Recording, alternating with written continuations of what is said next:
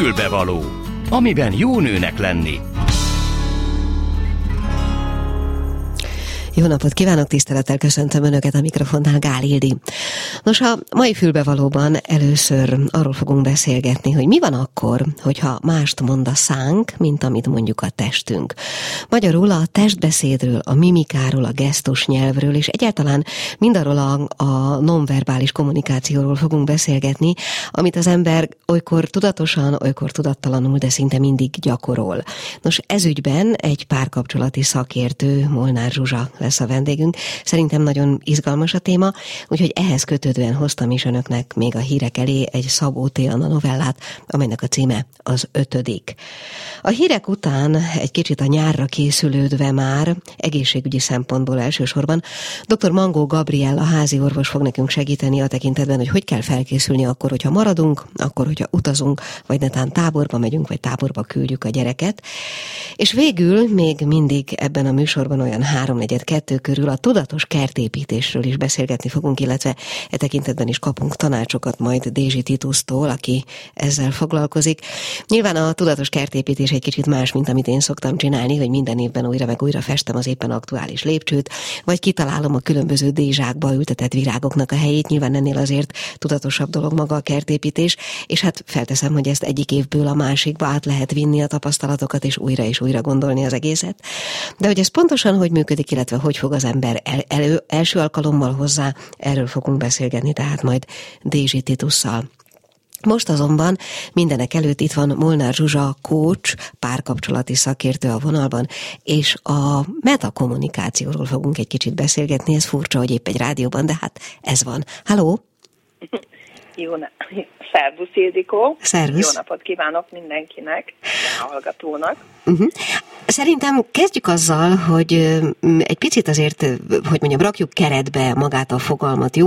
Mi mindent rejt a, a beszéden túli kommunikáció? Ugye én emlegettem a gesztusnyelvet, a mimikát, a testbeszédet, kicsit tegyük ezt rendszerbe.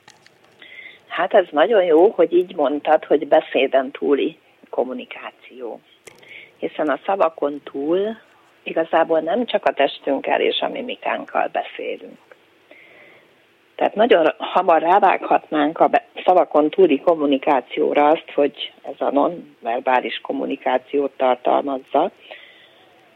Tulajdonképpen azt is, viszont ha egy szó elhagyja a szánkat, ha a szavakat mondatokká formáljuk, akkor azt valahogyan mégiscsak ki kell ejtenünk. Tehát van hanglejtésünk, hangsúlyunk, van a mondatainknak, a szavainknak dinamikája, és van sok minden egyéb hangmagasság, mélység, erősség.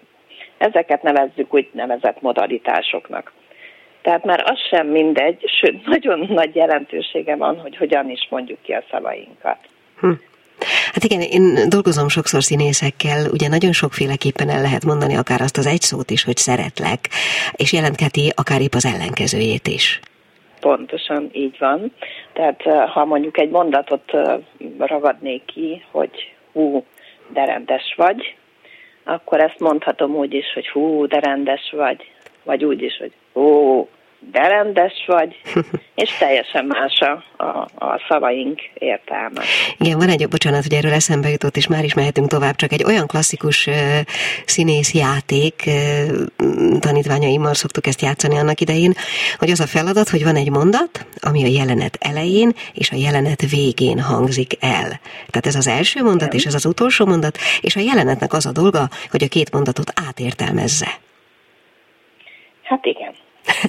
okay. nagyon, nagyon érdekes dolog. Igen, sok mindennel lehet ezzel kapcsolatban játszani. Szóval egy kicsit beszélgessünk akkor, oké, okay, ez a hanglejtés része eh, a dolognak, de mi van még? Tehát a mimikánk, ami igazából az arcjátékunk. Hát a mimika, ugye az arcjáték az, amelyel a legtöbbet el tudunk mondani nonverbálisan kommunikációnk által. Az arcunk nagyon-nagyon beszédes lehet, és nagyon árulkodó is egyben. Hiszen az arcunk az, amelyik talán a legjobban kifejezi az érzelmeinket, az érzéseinket. Most, hogyha nem neveltek a szüleink éppen póker arcúaknak, amit ugyan mm, tanulni kellene, vagy tanulni kell, hiszen ha belegondolsz egy póker asztalnál, póker arcúak ülnek, és ők ezt tanulták. Viszont nagyon sok mindent hozunk otthonról is, hogyha valaki azt hallotta otthon, vagy azt tanulta, hogy az érzelmeinket nem szabad, vagy nem szokás ki mutatni, akkor kevésbé árulkodó az arcunk. Szerintem rögtön ezzel meg is érkeztünk egy alap párkapcsolati problémához, nem? Szoktál ezzel találkozni, úgy sejtem. igen, igen. Hát én úgy gondolom, egy párkapcsolatban, hogyha az emberek egymásra vannak hangolódva, akkor, akkor valamelyest azért ismerik egymás arcjátékát. Tehát az, a, ahogy mondtam, elsősorban az érzelmeinkről beszél. Gondoljunk csupán egyszerű alapérzelmekre, nem feltétlenül az alapérzelmekre gondolok, de például a, a meglepetésre, ami egy nagyon rövid ideig tartó állapot az arcunkon, a haragra, a szomorúságra, vagy akár a félelemre. Ezek olyan öm, érzelmek akarva akaratlanul is kiülnek az arcunkra. Vagy például mosolygunk. Viszont hiába mosolyog valaki, ha a szeme szomorú. Vagy gyilkos. És arról árulkodik. Vagy éppen lehet erőltetett az a mosoly, őszintétlen mű, vagy akár még fagyasztó is. Uh-huh. Uh, bocsánat, azt akartam még kérdezni így közbevetőleg, hogy ugye azért ezeknek az értelmezése azért ez egy kultúrkörre vonatkozik, tehát nagyon sok olyanunk van, akár arcjátékban, akár gesztusnyelvben, ami csak ebben az európai kultúrkörben jelenti azt, ahogy mi értelmezzük, és a világ más részein alkalmas intébb az ellenkezőjét, de legalábbis egész mást is jelenthet. Hát ez így van.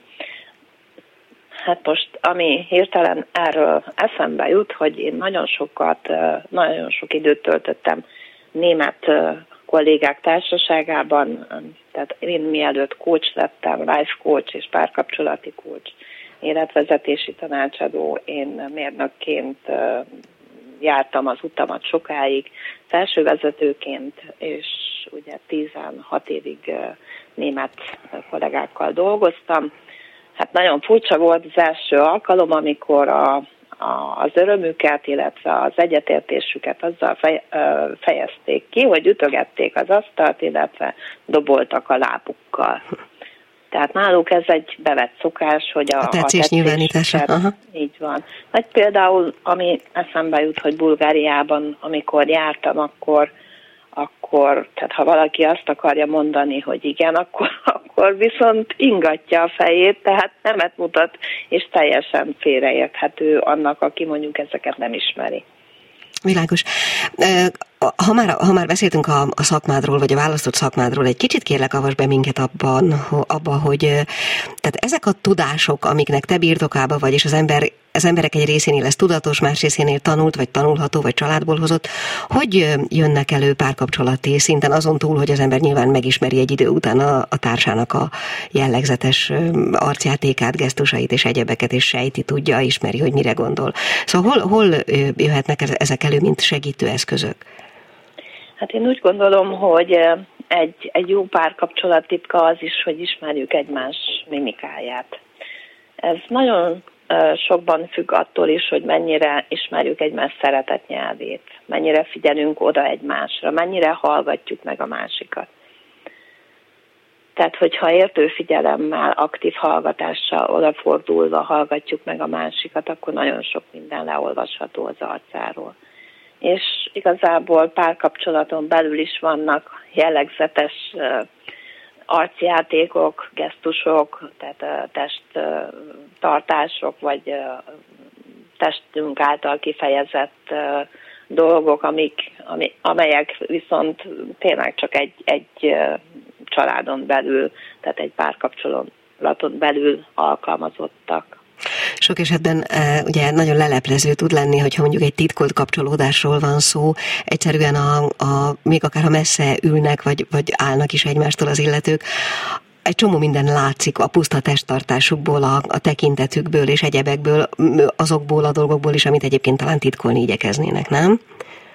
Hát ez így van, tehát ha, ha titkolni akarunk valamit, és esetleg mondjuk rákérdeznek valamilyen szinten, és, és úgy érezzük, hogy lelepleződünk, akkor nagyon hamar elpirulunk, vagy, vagy, vagy elkezdünk babrálni a hajunkkal, az arcunkhoz kapjuk a kezünket, vagy egy nagyon-nagyon tipikus eset, ami, ami megfigyelhető, és ezt még gyerekkorunkból hoztuk, hogy, hogy ugye mikor gyerekkorunkban azt mondták, hogy csit hallgassunk, akkor a szájunkra tettük az ujjunkat vagy a kezünket. Tehát ez mai napig érvényes, hogyha ha valamit nem akarunk elmondani, akkor, akkor a szánkhoz kapjuk a kezünket. Hm. A, abból tudsz -e messze menő következtetéseket levonni, ha mondjuk, ez is egyébként klasszikus játék, akár színház, színházban vagy színészekkel kapcsolatban is, hogy az ember néz mondjuk egy televíziót hang nélkül, és az abban beszélő emberek, tehát nyilván nem filmet, játékfilmet, hanem mondjuk egy beszélgető műsort, az ember, abban szereplő emberekről elég sok mindent el tud árulni a valódi gondolataikról, szándékaikról, ugye az, amit csak látunk belőlük, hogyha nem halljuk őket egyáltalán. Hm? Hát igen, mondjuk én elég sok előadást nézek, többek között olyat is, ahol, ahol beszélgetős, tehát egy beszélgetős előadás. Most nagyon sokat számít az, hogy hogyan fordulunk oda a másikhoz. Tehát, hogyha most én egy lekapcsolt tévét képzelek el magam előtt, akkor, akkor látok egy, egy, egy párt beszélni, most teljesen mindegy, hogy az férfi-nő, vagy két férfi, két nő. Látom azt, hogy mondjuk a másik teljes törzsel odafordul a másik felé, tartja el a szemkontaktust, vagy pedig elfordul, fél törzsel fordul csak a másik felé tehát érdeklődik, vagy esetleg unalmasnak tartja azt, amit hall. Az arcjátéka is árulkodhat arról, hogy, hogy ez most nekem unalmas, érdektelen, vagy érdekfeszítő. Tehát ha szemkontaktust tartok, hogyha teljes figyelmemmel, teljes törzsemmel egyenesen a másik felé fordulok, sőt, hogyha esetleg még egy kicsit meg is hajolok felé, illetve a lábaimmal is követem a törzsemet, az is nagyon sokat elárul, hogyha a, a lábfejemet arra felé fordítom, akivel beszélek, akkor azt jelenti, hogy az, amit mond, az engem érdekel. Hát ez akár egy bíztatás is lehet a nehezen megnyíló ember felé. Én most csak mondtam valamit. Így van. Bo- bocsánat, még annyit Igen. zárásul hadd kérdezek meg, hogy szoktad-e az embereket figyelni az utcán ebből a szempontból? Hát én nem csak az utcán szoktam, mivel hogy emberekkel foglalkozom, tehát nagyon sok mindent elárul a mimika és a, geszt, a gesztus nyelv. Illetve hát nemrég volt egy balesetem, és hat órákat töltöttem a sürgőségi osztályon, és ott az, az, az nekem egy nagyon tanulságos dolog volt. Na, akkor mesélj erről gyorsan egy picit, még erre kíváncsi vetettél. Tehát ott, ott ültem órákig, és eszembe se jutott, hogy hogy most nincsen nálam könyv, vagy elővegyem a telefonomat, és egyszerűen csak elkezdtem figyelni az embereket, hogy miről beszélhet az arcuk. Tehát az elkeseredés, a, a fájdalom, a beletörődés egy idő után, a reménytelenség. Ahogy telik az idő? Úgy változott? Ahogy telik az idő, uh-huh. igen, igen.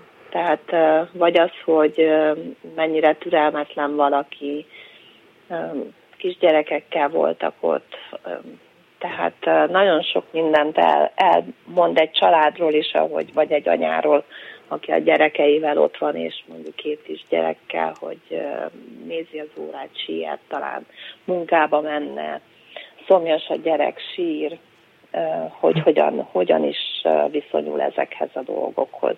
Hm. Hát szerintem erről most lehetne, nem most, hanem valamikor egyszer máskor lehetne sokkal-sokkal hosszabban is beszélgetni. Én most hoztam egy novellát a hallgatóknak, amit esetleg tisztelettel kérlek, hogy hallgass meg te is. Szabóti Annának az ötödik című novelláját, de nyugodtan letehetjük a telefont, és úgy is megy talán, kérlek. Köszönöm szépen, Molnár Zsuzsa Kocsot hallották egy kicsit a, a szavakon túli kommunikációval kapcsolatban. Köszönöm szépen, szervusz! A Klubrádió női magazinja tényleg fülbevaló. És akkor hadd jöjjön most egy ehhez kapcsolódó, talán nem is annyira szorosan, de mégiscsak kapcsolódó novella. Szabóti Anna az ötödik. Az orosz karmester dirigált, olyan híres, hogy jegy nélkül már a sarokról visszafordítottak volna, annyian akartak bejutni. Vettem egy programfüzetet, és ahogy leültem a karzaton az első sorba, belelapoztam. A fő attrakció Mahler volt, az ötödik szimfónia, amit nem csak a 20. század, de almával kötött házassága kezdetén írt. A közönség tombolni kezdett, amint a karmester belépett. Újabb Mahler imitátor gondoltam, és elhúztam a számat. Ugyanaz az elszánt arc, erős, hullámos haj, érzéki, mégis szigorú száj, keskeny szemüveg. Csak magasabb volt és nyúlánkabb, a szeme szomorú, szinte tragikus. Nem volt nála pálca, talán, hogy ezzel is fokozza a különbségét. Ahogy felemelte légiesen vékony ujjú, keskeny fehér kezeit, elakadt a nők lélegzete. Egyetlen trombita ragyogott bele a csendbe. Előbb katanás, aztán szigorú dallama felfele indázott, a karmester sebzett madárként emelkedő kezét követve, aztán megszólalt a zenekar. Lassú gyászinduló, mintha egy egész századot temetnének. Aztán keringős könnyedség, sötét simaság, majd váratlanul örjöngő vadkavalkád. A karmester lobogott a dobogón. Próbáltam levenni róla a szemem, az egyik kövér dobost néztem, aztán az első hegedűs manzsettáját, mégis őt láttam csak, ahogy szinte ujjai begyéből bűvöli elő a hangokat. Ez nem szép volt, több annál, felkavaró. A közönség is együtt lélegzett a muzsikával, de ez a lélegzet nem volt nyugodt, inkább ziháló és fájdalmas. A szemem sarkából láttam, hogy a mellettem ülő nő a szívéretet kézzel hallgatja, és oda néztem, mert megijedtem. Azt hittem, hogy valami baja van, mert a karzat peremét érintette a homloka. Hosszú egyenes haja eltakarta az arcát, csak a fehéren feszülő nyaka látszott és rázkódó vállai. Nem tudtam eldönteni, hogy rosszul van-e, vagy csak sír, mert nem hallottam semmit, csak a vékonyan, távolról szóló fúvola hangját, amint ismételni kezdi a dallamot. Kinyújtottam a kezem, hogy megérintsem a hátát. Ebben a pillanatban, mintha sok húr pattanna el egyszerre, egy csattanással váratlanul vége lett az első tételnek. A kezem megállt a levegőben, a nő felvetette a fejét, kiegyenesedett, kifújta a levegőt, sóhajtása viharos széllökésnek hallatszott a hatalmas csendben. Majdnem mindenki odakapta a fejét, csak a zenészek nem, mert vészjósló vonósokkal és fúvósokkal felcsapott a második tétel. Az első cintányérnál a nő felemelkedett. A zene örvényleni kezdett, és a nő egy szemvillanás, szemvillanás alatt felállt a székére, aztán fel a karzat bársonyborítású keskeny peremére. Ott állt egyenes háttal, mozdulatlanul. Nem billegett, pedig legalább tíz centis piros talpú tűsarkú cipőben volt. Fentről láttam feszülő lábikráit. Felnéztem rá, és nem csak a könnyesen csillogó arcát láttam meg, hanem a nagy kerek hasát is a mélység felett. A kilencedik hónapban volt. És akkor kiabálni kezdett. Oroszul kiabált bele a zenébe, értettem jól. Azt kiabált, hogy fordulj meg, és néz rám megint te senki. És akkor a karmester megfordult, és a zene elhallgatott. Rájuk ordított, játszatok már, mire vártok, játszatok, különben leugrok, nem halljátok? Előredőlt egy kicsit, és a zenészek játszani kezdtek. És a karmester mozdulatlanul állt a zenekarnak háttal, és csak a nőt nézte. Az arca nem rezdült, de olyan fájdalom volt a szemében, amilyet még nem láttam. Most végre végignézed, ahogy táncolok, mondta a nő halkabban, mert a zene is halk volt, szomorú, szinte szelíd, és a nő megindult a peremen, lassú, könnyed, finom léptekkel, magasra emelt karral, ahogy csak a balerinák tudnak, és most az ő keze táncolta el a zenét. Gyönyörű lett volna, ha nem a zuhanás peremén egyensúlyozott volna végig. Mindenki őt nézte. A közönség is, a zenészek is. A dallam, ahogy hangosodott, úgy kezdett szétesni, a karmester csak a szemével követte a nőt. Nem szólt, nem mozdult, és a közönség sem, mintha megbénult volna mindenki. Málert látni és meghalni, jutott eszembe. Le kellene szedni onnan azt a nőt, de azonnal. Percekig tarthatott. Nem hallottam a karzatajtó kattanását, nem láttam, amint bejön a két őr, a nő se látta, és a karmester sem, mert nézték egymást, mintha nem létezne senki és semmi, csak ők.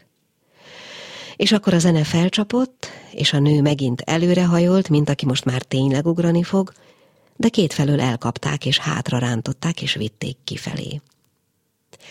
Amikor a karzatajtó becsapódott, a karmester visszafordult a zenészekhez, és megint felemelte a kezét. Folytatta a vezénylést végig, egészen a finálé utolsó taktusáig. Folytatódik a Klubrádió ékszere, a fülbevaló.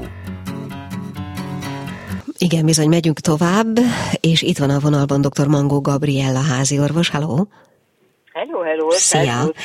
No, azért hívtunk téged föl, mert hát május van, közeledik a nyár, és arról szeretünk volna egy körképet mondjuk, fogalmazunk így, hogy mi az, amivel érdemes egészségügyi szempontból fölkészülni, akár elutazunk, akár itthon maradunk, akár a gyerek megy táborba, szóval, hogy melyek azok a szempontok, és mik azok a feltételek, amiknek érdemes utána nézni, akár már most itt a nyarat tervezve. Hát ha egyszerűen zárnám le, akkor azt mondanám, hogy legyen mindenkinél elég pénz, hogy, hogy amit el lehet költeni, és amit szeretne megvalósítani, amire egész évben vágyik, azt meg tudja oldani. De hogyha egészségügyi szempontokból nézem, akkor azt gondolom, hogy talán a, a nyár szempontjából a megelőzés a legfontosabb, hogy mit előzzünk meg, ugye ez egy nagy kérdés. Például a bőrrákot a bőrráknak van egy olyan nagyon speciális formája, ami anyajegyekből indul ki, és bizony a nagy-nagy UV-sugárzás az, ez egy kicsikét belobbanthatja, bizony a sok napon töltött idő ez belobbanthatja. Tehát mindenféleképpen érdemes egy viszonylag magasabb faktorú krémeket használni arra, hogy a napsugárzástól óvjuk a bőrünket, főként annak, akinek esetleg nagyon sok festékes anyajegye van, legalább egy 50-es faktoros krémmel érdemes elkezdeni, annál, nem, annál is inkább, mert hogyha például leég egy-egy ilyen bőrfelület, amin több anyajegy is található, az egy gyulladást indíthat el, aminek utána nem tudjuk, hogy milyen sejtosztódás lesz a vége. Tehát ez mhm. egy nagyon-nagyon fontos dolog. Ha De... lehet, akkor ilyen UV-s időszakban ne is nagyon menjünk ki a napra. De igen, ezt akartam kérdezni, hogy ez mikortól vonatkozik? Mert nyilván május elejétől ez még talán nem a, a nem, nem tudom, a napbeesési szöge okán még nem. Inkább ez június, júniusra, uh-huh. tehát inkább a nyári, teljesen a nyári hónapok, június, július, augusztus, de ez, az, ez is attól függ, mert már lehet, hogy májusban is lehet róla szó, mert ugye azért a klímaváltozással nagyon-nagyon sok minden megváltozott, amihez nem szoktunk eddig hozzá. Uh-huh. Lehet a bőrünket egyébként erre már, mint a napozásra valami módon előkészíteni ilyenkor? Hát egyrészt azt meg lehet próbálni, most úgyis itt vannak a kerti munkák, egy kicsit azért, hogyha jobb az idő, akkor kimegyünk a szabadba, többet mozgunk, tehát azt meg lehet próbálni, hogy azért egy kicsit több időt töltünk kint napos, napos időben a, a természetben, nem az árnyékban hűsölve nyilvánvaló, tehát a fokozatosság elvét itt is nagyon fontos betartani. Uh-huh. Ami nagyon-nagyon fontos mégis, akkor akár ha erdőbe megyünk kirándulni, akár nyáron, ha elmegyünk valahová, Uh, még a szúnyogcsípés, amiről hallottunk most, ugye itt a trópusi uh, szúnyogoknak a terjedése is különböző ládas megbetegedésekkel együtt, ami nagyon veszélyessé vált a kullancscsípés. Olyan kullancsfaj kezdett el terjedni Magyarországon, én még nem láttam különben, de, de biztos, hogy van, meg a kullancsok, ahogy bejönnek, nem is nagyon szeretném látni, akinek esetleg kint a szabadban van állat, kutyús cica, érdemes figyelgetni a, a benne lévő kullancsot, mert azért csak-csak össze szoktak szedni ilyen állatkákat sűrűbben, hogy amelyik, amelyik kullancsnak sárga-fekete lába van. Az olyan, olyan gyulladást indíthat el az embereknél, ami bizony akár halálos kimenetelő is lehet, és nem tudjuk semmibe befolyásolni. Ez ellen nem véd sajnos sem a kullancs elleni védőoltás, hanem ha lehetséges, akkor az olyan különböző bőrre kenhető spréket eh, hangsúlyozni, az, arra tenném a hangsúlyt, amelyek, amelyek elriasztják a kullancsot. És itt nem elég az, hogy ugye ez egy tévhit, hogyha nagyon felöltözködünk, akkor a kullancs az nem fog megtalálni minket. A kullancs pont a bőr alá úgy szeret bebújni, hogyha, hogyha van egy ruha védőréteg fölötte. Tehát, hogyha most nem azt mondom, hogy messzelenünk kell szaladgálni kint az erdőben, mert lehet, hogy azzal is problémát okoznánk egy-egy zsétáló embernek, hanem az, hogyha a, a, az, azt a területet is akár, amelyik mondjuk a bőr, a, ami a nadrág alatt van, tehát ami a bőrünk, azt is egy részét azért, ahol belférkőzhetnek ezek a kis állatkák, azt is be kell kenni, nem csak a, nem csak a nadrág szárából kilógó uh-huh. Ha mégis összeszedünk egy-egy kullancsot, akkor mi a teendő?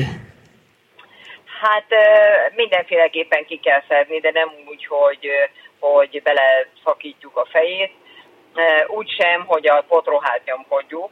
Nagyon jó erre mondjuk, ha van egy picike olaj nálunk, és akkor azt rátesszük a potrohára, mert akkor a kullancs az önmagától ki fog onnan mászni.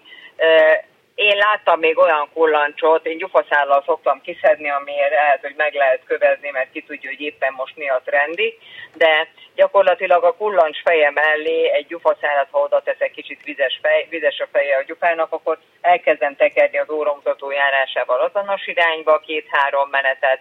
Ha nem jött ki, akkor az óramutató járásával ellentétesen, akkor ellenkező irányba két-három menetet. Erre általában kiszokott a kullancs jönni, de úgy, hogy még másik is. Tehát, tehát ez azt jelenti, hogy nem nyomtam agyon, nem nyomtam bele a kullancsban lévő mérgező anyagokat a, a bőr rétegébe, vagy akár a, a szúrcsatornán keresztül nem nyomtam be a testembe, mert azért az a kullancs, amelyik mászik, az nem igazán ürítette ki a potrohából a méreganyagokat.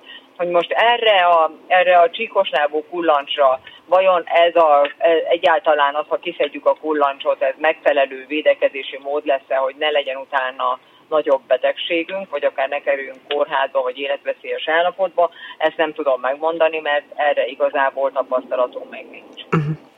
A korábbi kullancs fertőzéssel kapcsolatban, hogyha megcsépett minket egy kullancs és eltávolítottuk, azt honnan tudjuk, hogy esetleg valami bajt mégiscsak okozott? Tehát milyen tünetek keletkezhetnek néhány órával, vagy nem tudom pontosan mennyi idővel a csípés után?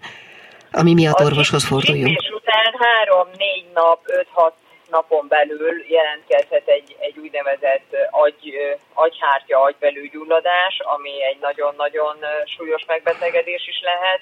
Ez akár mondjuk a védőoltás beadása után is előfordulhat, nagyon-nagyon ritka mellékhatásként, illetve évek múlván, hogyha, hogyha ilyen piros köröket látunk magunkon, és izületi fájdalmak vannak, akkor mindenféleképpen, vagy egyensúlyzavar jelentkezik valakinél, érdemes a lime korra leszűrni, mert azt is terjeszti a kullancs, és az ellen a védőoltás viszont nem véd. Van, amikor a kullancsot kérik, hogy ha lehet, amikor kiszedték, akkor laborba küldjék el, és akkor abból meg tudják, vannak ilyen laborok, akik ezt vizsgálják, meg tudják nézni, hogy fertőzött volt a kullancs, vagy nem volt fertőzött. Ezt érdemes esetleg megnézetni, de, de azt gondolom, hogyha itt a védekezésre helyezzük a hangsúlyt, és különböző olyan oldatokat használunk a bőrre, akár illóolajakat is lehet használni, ami teljesen természetes hatóanyagú, és riasztja ezeket az állatokat, akkor azzal azért mindent megteszünk annak érdekében, hogy nagyobb bajba ne kerüljön. Uh-huh. Jó, hát akkor a kullancs témáról átlapozva egy kicsit még kérlek szépen, hogy mondja azzal kapcsolatban valamit, hogyha az ember utazni készül, akár belföldön, akár külföldön, mi az, amit ne felejtsen el, mi az, amire figyeljen az előkészületek során? Gyerekeknél nagyon fontos, ugye ez nyári terjedésű a rotavírus, ami ellen van védőoltás, de azért nagyon sokan nem élnek vele, és éppen ezért ilyen hasmenéses, hányásos fertőzések nyáron eleve sűrűbben fordulnak elő. Nagyon fontos ilyenkor a folyadékbevitel, de időseknél is fontos a folyadékbevitel, amikor nagyon-nagyon meleg van, ugye a nyári kánikulában, hogy a folyadék megfelelő legyen, abban legyen megfelelő ásványi anyag mennyiség, tehát hogyha lehet, akkor ilyen izotóniás oldatokat érdemes inni, vagy kicsit sósabban enni, vagy többféle, többféle nyomelemet, vitamint ilyenkor bevinni, ez mindenféleképpen.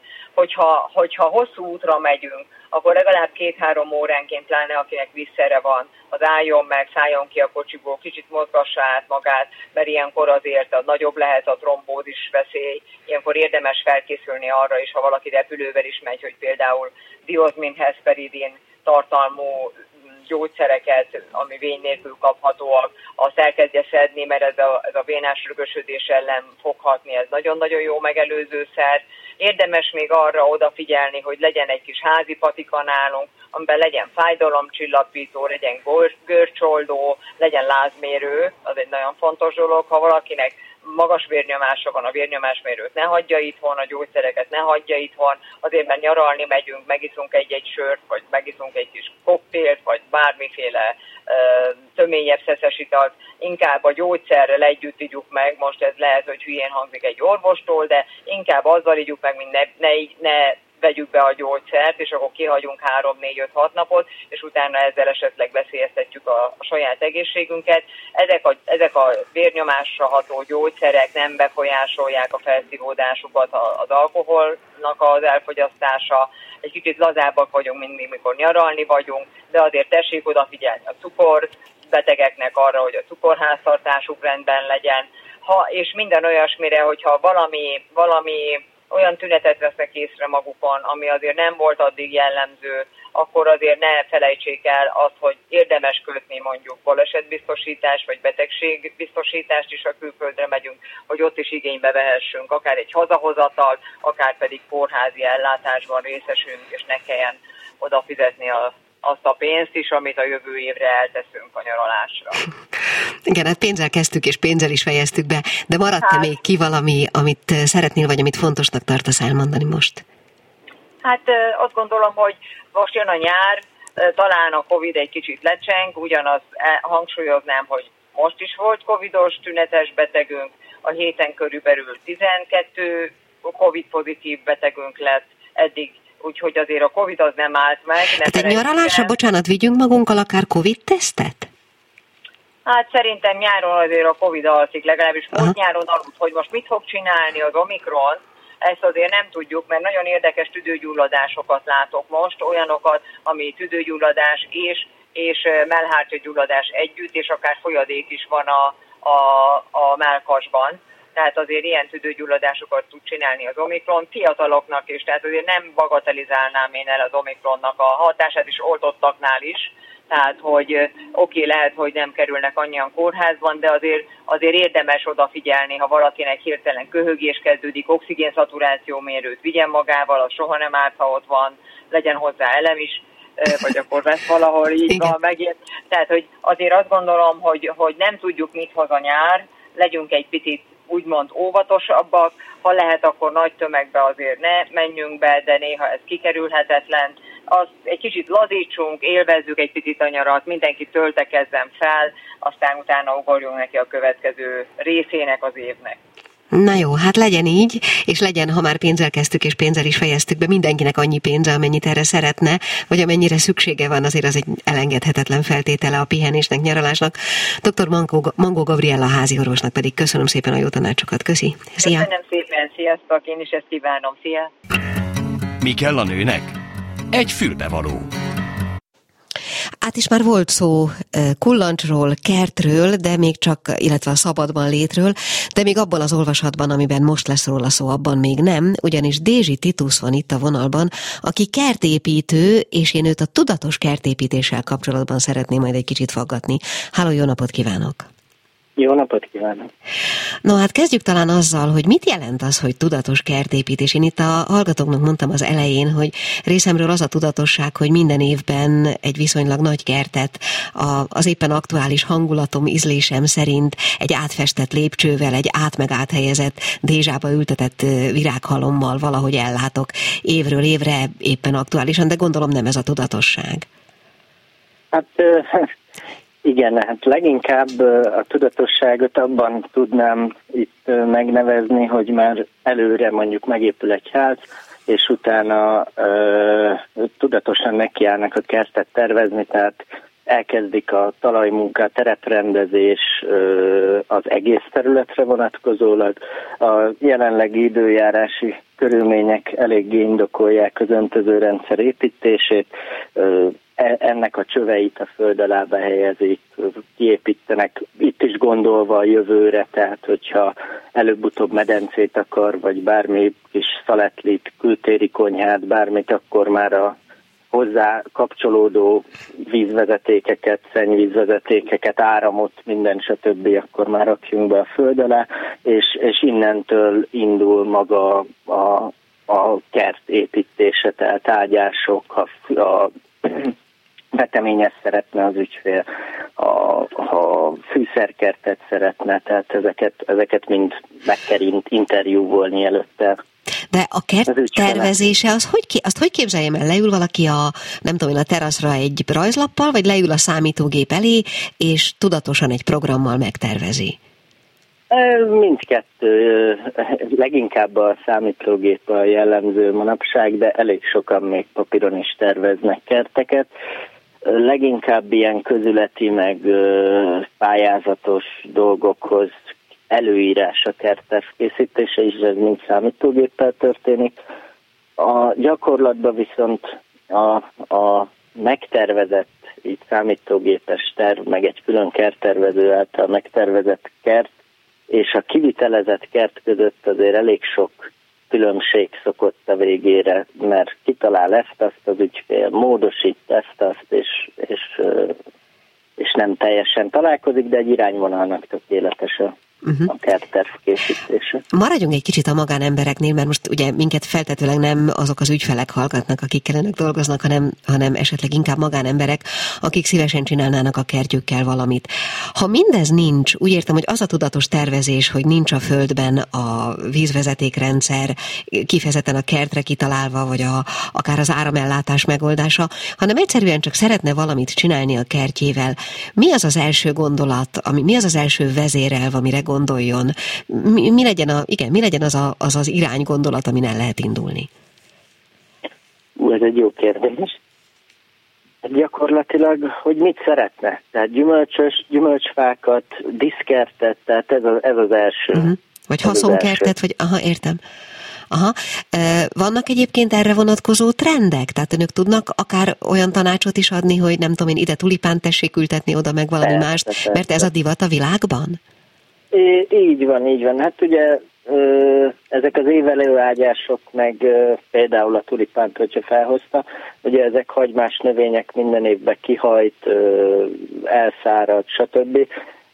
Ugye itt attól is függ, hogy ott lakik-e a, a, a, a tulajdonos, vagy csak nyaralónak használja. Nekünk itt a Balaton felvidéken elég sok nyaraló tulajdonos van, és például ott ilyen, ilyen egynyárias ágyásokat nem nem preferálják, mert uh-huh. gyomlágatni kell, kapálgatni kell, és arra, arra nem igazán van idejük. Leginkább az évelőket, ami le van geotextilezve, mulcsozva, nem gyomosodik annyira, és, és így tovább. Uh-huh. A, az, hogy egy kertet egyébként az ember megtervez, mondjuk azok szerint a szempontok szerint nyilván, hogy mire szeretné használni, hol szeretne benne pihenni, mit szeretne, hogyha látszanak mondjuk kintről, az utcáról, meg ilyesmi. Tehát amikor, a, a, amikor egy ilyesmit az ember elképzel, akkor eh, ahhoz tulajdonképpen egyetlen ősz alatt, eh, vagy egyetlen nem is tudom milyen időszak alatt, tehát amikor nem működik a kert, meg lehet mindent csinálni? Tehát egy, egy fél év alatt, vagy egy néhány hónap alatt, hogy a nyár az már olyan hát, legyen, amilyennek szeretnénk? Na itt megint csak ott tartunk, hogy a, a talajmunkákat, meg a föld alatti dolgokat, stb. ezeket meg lehet csinálni. Nagyon sok mindent nem lehet télen a, a, a holt szezonban, ugye nekünk építőknek az az, nagyon sok mindent nem lehet akkor csinálni, de koratavasztal késő ősszel elég sok mindent. Tehát nekünk akkor van igazán a pörgés. Tehát akkor mennyi egy, egy megtervezett kert mondjuk rajzbeli állapotának az elérése? Mennyi, mennyi munka, mennyi hónap? Hát ez ugye attól is függ, hogy milyen, Ja, hogy a kivitelezés. Igen, igen, tehát arra vagyok kíváncsi, hogy mennyi idő alatt Aha. lehet elérni azt, amit az ember megálmodott. Hát ezt el lehet érni akár két-három hét alatt is, uh-huh. de két-három hónap alatt is, sőt, még több. Mm, ez pénzkérdés? Függ.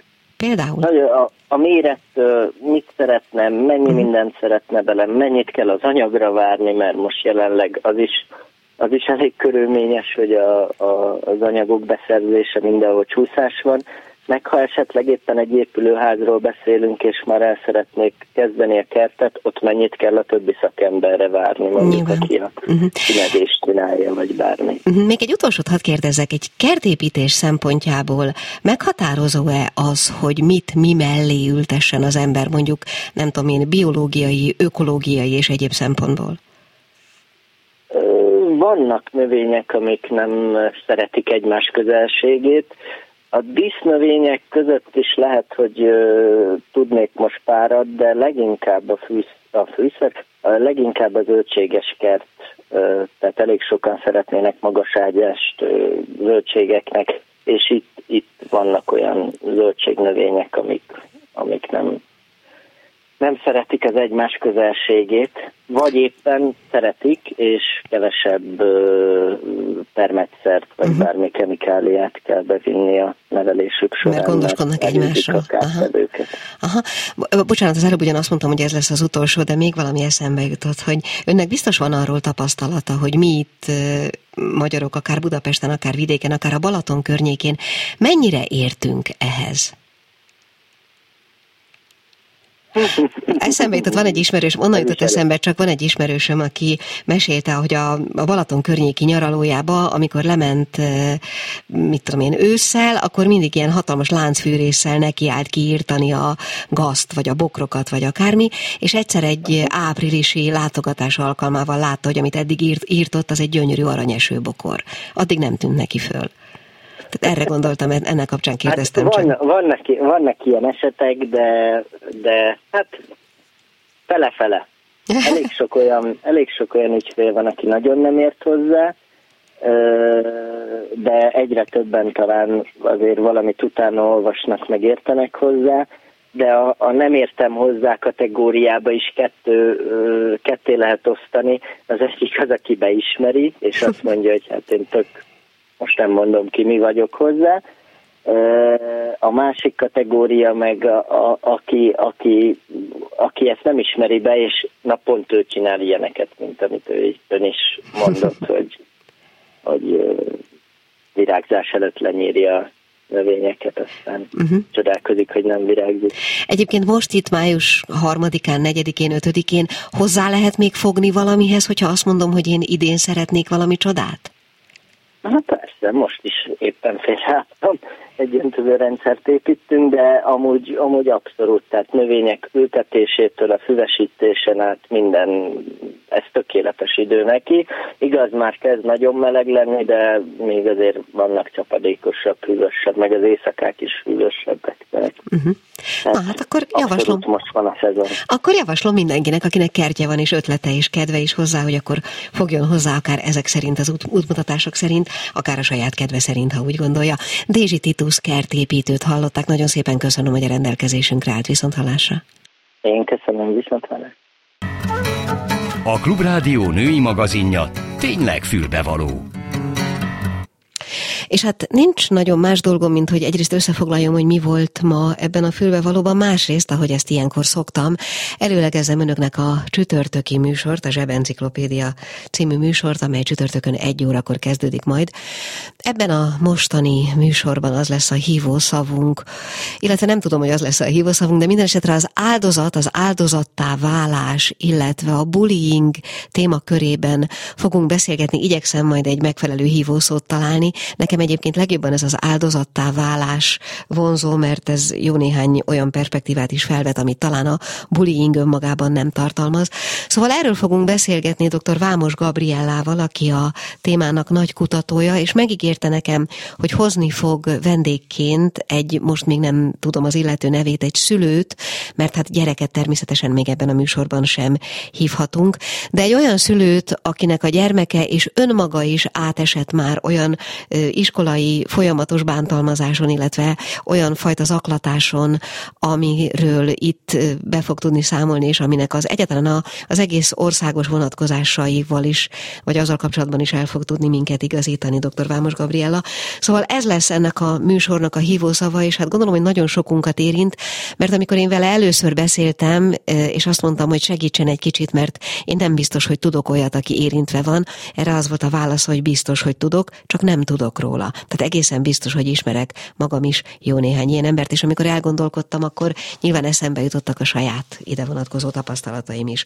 Szóval ez lesz a csütörtöki műsor témája A mai műsorban pedig először Molnár Zsuzsa kócsal beszélgettünk a testbeszéd, mimika, a gesztusnyelv kapcsán, aztán elhangzott egy Szabó T. Anna novella az ötödik címmel, végül pedig itt volt dr. Mangó Gabriella, akivel arról beszélgettünk, hogy mi módon lehet vagy érdemes felkészülni egészségügyi szempontból a nyárra, és végül egy kicsit kertet is építettünk Dézsi Titus segítségével. Ez volt tehát a mai fülbevaló, én köszönöm, hogyha velünk voltak, tegyék ezt jövő héten is, de mindenek előtt még most csütörtökön feltétlenül tartsanak velünk. A Gálildit hallották a viszontalásra. A Klubrádió nem csak nőknek szóló magazinját, a fülbevalót hallották.